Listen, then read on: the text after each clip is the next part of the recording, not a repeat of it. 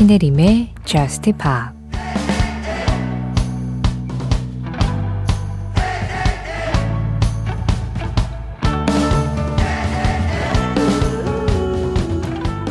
어쩌면 적절한 시기가 아닐지도 몰라.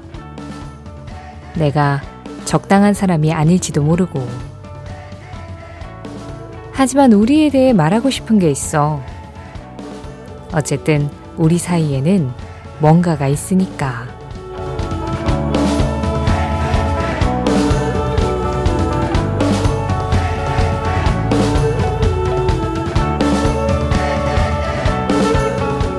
Something About Us. 다프트 펑크의 노래로 신혜림의 저스트 힙합 시작합니다.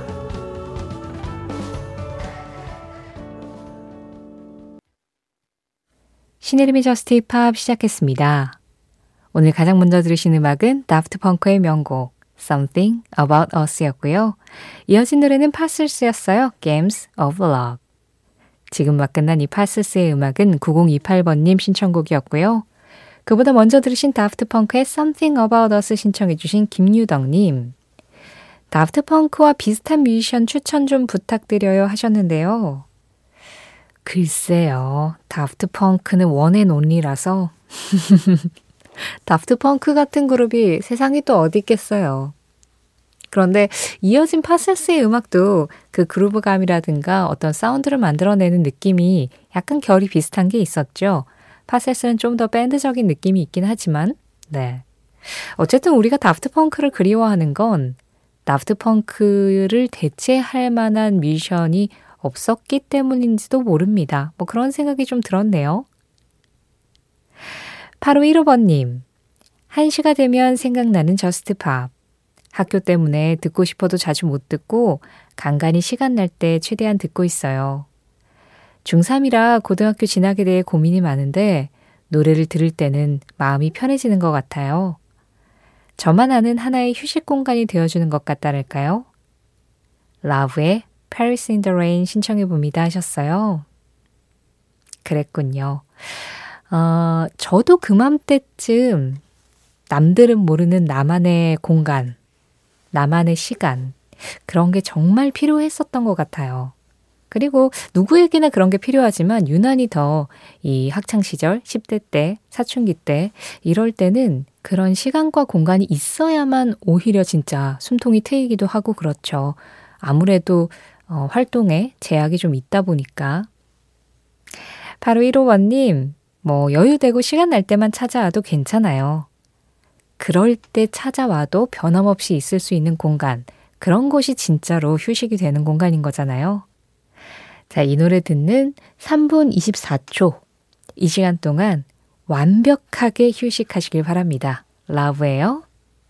Paris in the Rain. 러브의 Paris in the Rain에 이어서 들으신 음악 The 천구백칠십오의 Paris였습니다. 비오는 파리에 간 김에 좀 더 있어봤는데요. 아까 전에 제가 한 삼 분 이십사 초 동안 완벽하게 휴식하시라고 말씀드렸잖아요. 근데 그게 좀 짧게 느껴지는 것 같아서 파리 체류 시간을 좀 더 늘려봤습니다. 그래서 The 천구백칠십오의 Paris까지 이어서 들어봤어요. 신혜림의 저스트 힙합 참여하는 방법 안내해드릴게요. 문자 참여 샵 팔천 번으로 열려 있습니다. 짧은 문자에 오십 원, 긴 문자와 사진에는 백 원의 정보 이용료 들어가고 있어요. 스마트 라디오 미니로 들으실 때 미니 메시지 이용하시는 건 무료고요. 신혜림의 저스트팝 홈페이지 사용과 신청곡 게시판 항상 열려 있습니다. 그리고 저스트팝 공식 에스엔에스도 있어요. 인별그램 엠비씨 저스트팝으로 들어오시면 그날그날 방송 내용 피드로 올려두고 있고요. 거기 댓글로 간단하게 참여해 주시는 거 가능합니다. 어, 어제 서울은 장마지만 비가 별로 오진 않았어요. 그런데 여름에는 비가 오든 오지 않든 뭔가 수분 보충이 상당히 중요하구나. 더우면 덥기 때문에 땀이 많이 나서 수분 보충이 필요하고 그리고 비가 오면 꿉꿉해서 내 몸 안에서 뭔가 신선한 수분을 요구하는 그런 느낌을 받곤 하죠. 왜 동남아 가면 그래서 과일 주스 같은 게 정말 엄청나다고 하잖아요. 그런 이유가 있지 않을까 그런 생각을 좀 해보게 되는데요. 귀로 하는 수분 보충, 아스트루드 질베르트의 노래 준비했습니다. 석기현 님이 신청해 주셨어요. 아과지 베벨, 마실 물, 마시는 물이라는 뜻입니다. 베베르가 마시다, 아구아가 물. 아스트루드 질베르트의 상큼한 목소리로 약간 레몬수 같은 네, 그런 느낌의 물 한잔 하시죠. 아과지 베벨.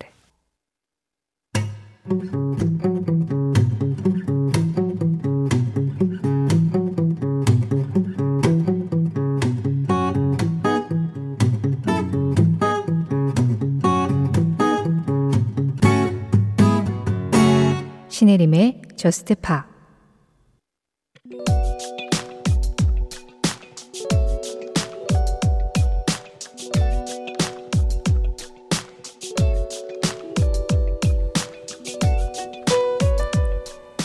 천구백팔십육 년 유월 이십팔일, 이날 영국 런던의 웸블리 스타디움에서는 영국의 듀오 웸이 마지막 콘서트를 열었다.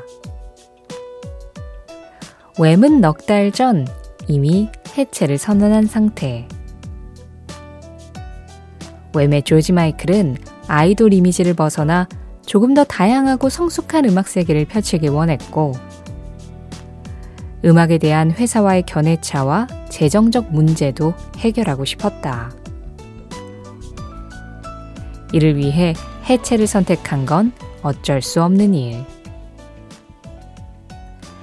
다만 그들의 헤어짐은 팝 역사상 가장 우호적인 해체가 되어야 한다고 생각했고, 이를 위해 마지막 콘서트와 베스트 앨범 발매로 마무리를 할 계획이었다. 그래서 이 공연과 앨범의 제목은 모두 The Final. 삼십칠 년 전 오늘 열린 고별 콘서트에는 총 칠만 이천 명의 팬들이 모였고, 엘튼 존, 듀란 듀란의 사이먼 르봉도 게스트로 참여했다. 또 때마침 웸의 마지막 앨범에 실린 Music from the Edge of Heaven에서 The Edge of Heaven도 영국 싱글 차트 일 위에 올라, 웸은 조지 마이클이 원한 대로 유종의 미라고 할 수 있을 만큼 화려한 이별을 맞이할 수 있었다.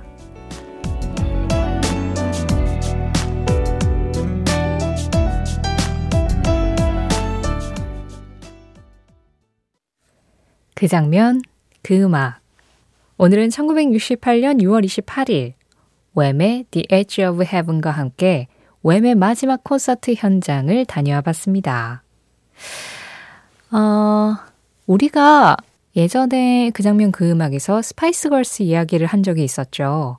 그때 제리 할리웰이 탈퇴를 하고 뭐 그러면서 얼마 뒤에 해체를 하고 이런 이야기들을 나눴었는데, 그에 비하면 웸의 해체는 좀 뭔가 원만하고 평화적이고 사람들에게 이미 다 마음의 준비를 하게 만들고 콘서트도 성대하게 하고 베스트 앨범도 착 내고 체계적으로 뭔가 이별의 단계를 밟아간 그런 느낌이 있죠. 물론 어, 웸의 조지 마이클이 이제 웸을 해체를 해야겠다라고 생각한 이후에 앤드류 리즐리하고 뭔가 의견차도 있었을 거고, 또 그 사이에 여러 가지 이야기가 오가고도 했겠지만, 결과적으로는 두 사람 모두 서로 감정이 상하지 않고 정말 아름답게 웸을 보내주기 위해서 나름의 의견 조율을 하면서 많이 노력을 했었다라는 생각이 들어요. 나중에 앤드류 리즐리는 사실 웸이 해체한 것에 대해서 좀 아쉬운 느낌의 그런 인터뷰를 자주 하기는 했었습니다.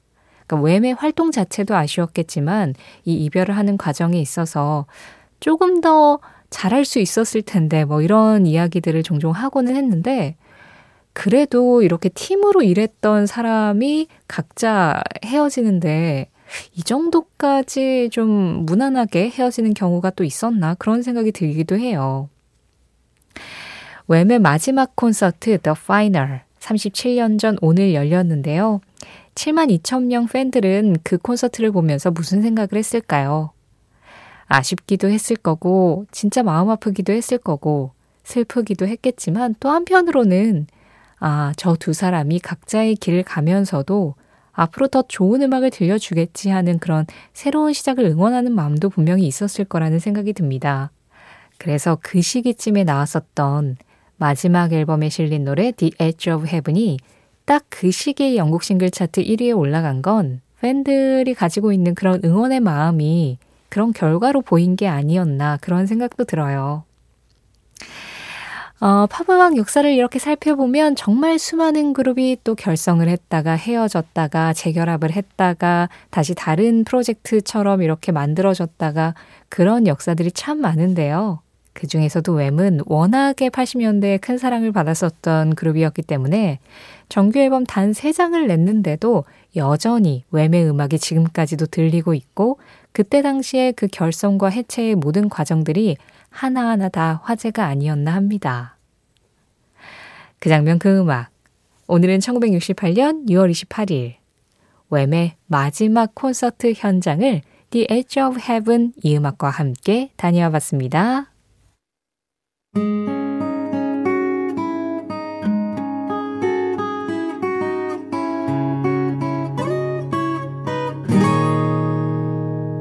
신혜림의 Just Pop 노래 두 곡 이어서 들었습니다. 순서대로 케이티 스카이의 Monsters, 정지훈님 신청곡이었고요. 이어진 노래 샬롯 로렌스의 Boys Like You였어요. 공오일이 번님과 함께했습니다. 김용희님, 에드시런의 Curtains 신청합니다. 벨샘 앨범, 이번 앨범이죠. 마이너스 앨범. 이 앨범 준비하면서 힘들었던 시기에 썼다고 하는 희망을 부르는 노래네요. 지난 토요일에 워싱턴 디씨 콘서트에서 칼리드가 서기로 했던 오프닝 무대를 에드시런이 직접 메울 때 불렀습니다. 그러고는 메인 무대에 재등장해서 에드시런의 음악을 듣는 호사를 누렸네요. 진정한 프로 정신에 감동적이었습니다 하셨는데요. 아, 현장에서 공연을 보신 건가요? 그럼 지금 미국에 계신 거? 와, 좋은 경험 하셨네요. 거기서 지내시는 건지 아니면 잠깐 가셨다가 공연을 같이 보신 건지 모르겠지만 어쨌든 그 공연을 보는 것 자체로도 굉장히 오랫동안 기억에 남는 경험이 되잖아요. 그랬는데 이제 타지에서 본 경험이기 때문에 아마 훨씬 더 오랫동안 기억에 남지 않을까 합니다. 게다가 뭐라 그럴까요? 오프닝에서도 예상치 못하게 에드시런을 만나고 메인 무대에서도 꽉 찬 무대를 보셨다고 하니까 그 현장의 어떤 일부분, 아주 조각이라도 저희한테 전해주셔서 감사합니다. 아, 이런 문자 보면 괜히 같이 설레고 괜히 같이 공연 본 것 같고 예, 괜히 같이 기분이 좋아져요. 에드시런의 Curtains. 자, 희망을 부르는 곡이라고 소개를 해주셨어요. 여러분들께도 희망이 다가가길 바라면서 들려드리겠습니다. 김용희님 신청곡이에요. 에드시런 Curtains. 예전에는 이상한 행동을 하는 사람이 이상하다고 생각했다. 지금은 다른 사람을 이상하다고 말하는 사람들이 더 이상하다는 것을 안다. 폴 맥카트니. 폴 맥카트니의 한마디에 이어서 들으신 음악, 폴 맥카트니의 Waterfalls였습니다. 오일사육 번님 신청곡이었어요. 예전에는 이상하다고 생각했던 것들. 사실 그건 실제로 이상한 게 아니라 내가 그것을 바라보는 시선 자체가 편협했던 건지도 모르겠습니다. 그래서 오늘 폴 맥카트니의 한마디를 보면서 그런 생각을 했어요. 지금은 다른 사람을 이상하다고 말하는 사람들이 더 이상하다는 것을 안다 라고 했잖아요. 어쩌면 나이가 들어가고 세상을 안다는 건 내가 보는 시선과 나의 품이 점점 더 좁아지는 게 아니라 넓어지는 게 아닐까. 그렇게 점점 더 포용력이 커지는 것이 바로 어른이 된다는 거 아닐까. 그래서 이 세상 모든 것이 하나도 이상할 게 없다는 걸 알아가는 게 그런 게 성장이 아닐까. 뭐 그런 생각을 좀 하게 됐습니다. 오늘 전해드린 폴 맥카트니의 한마디는 신혜림의 저스트팝 공식 에스엔에스, 인별그램 엠비씨 저스트팝에서 이미지로 확인하실 수도 있습니다. 저스트팝 이제 마지막 곡 전해드리고 인사드릴 시간이네요. 오늘 끝곡 마지막 무대는 이분에게 맡기려고 합니다.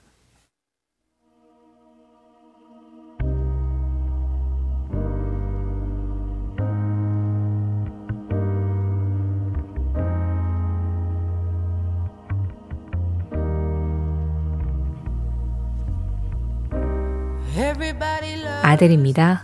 When we were young. 이 음악 전해드리면서 인사드릴게요. 지금까지 저스트팝이었고요. 저는 신혜림이었습니다.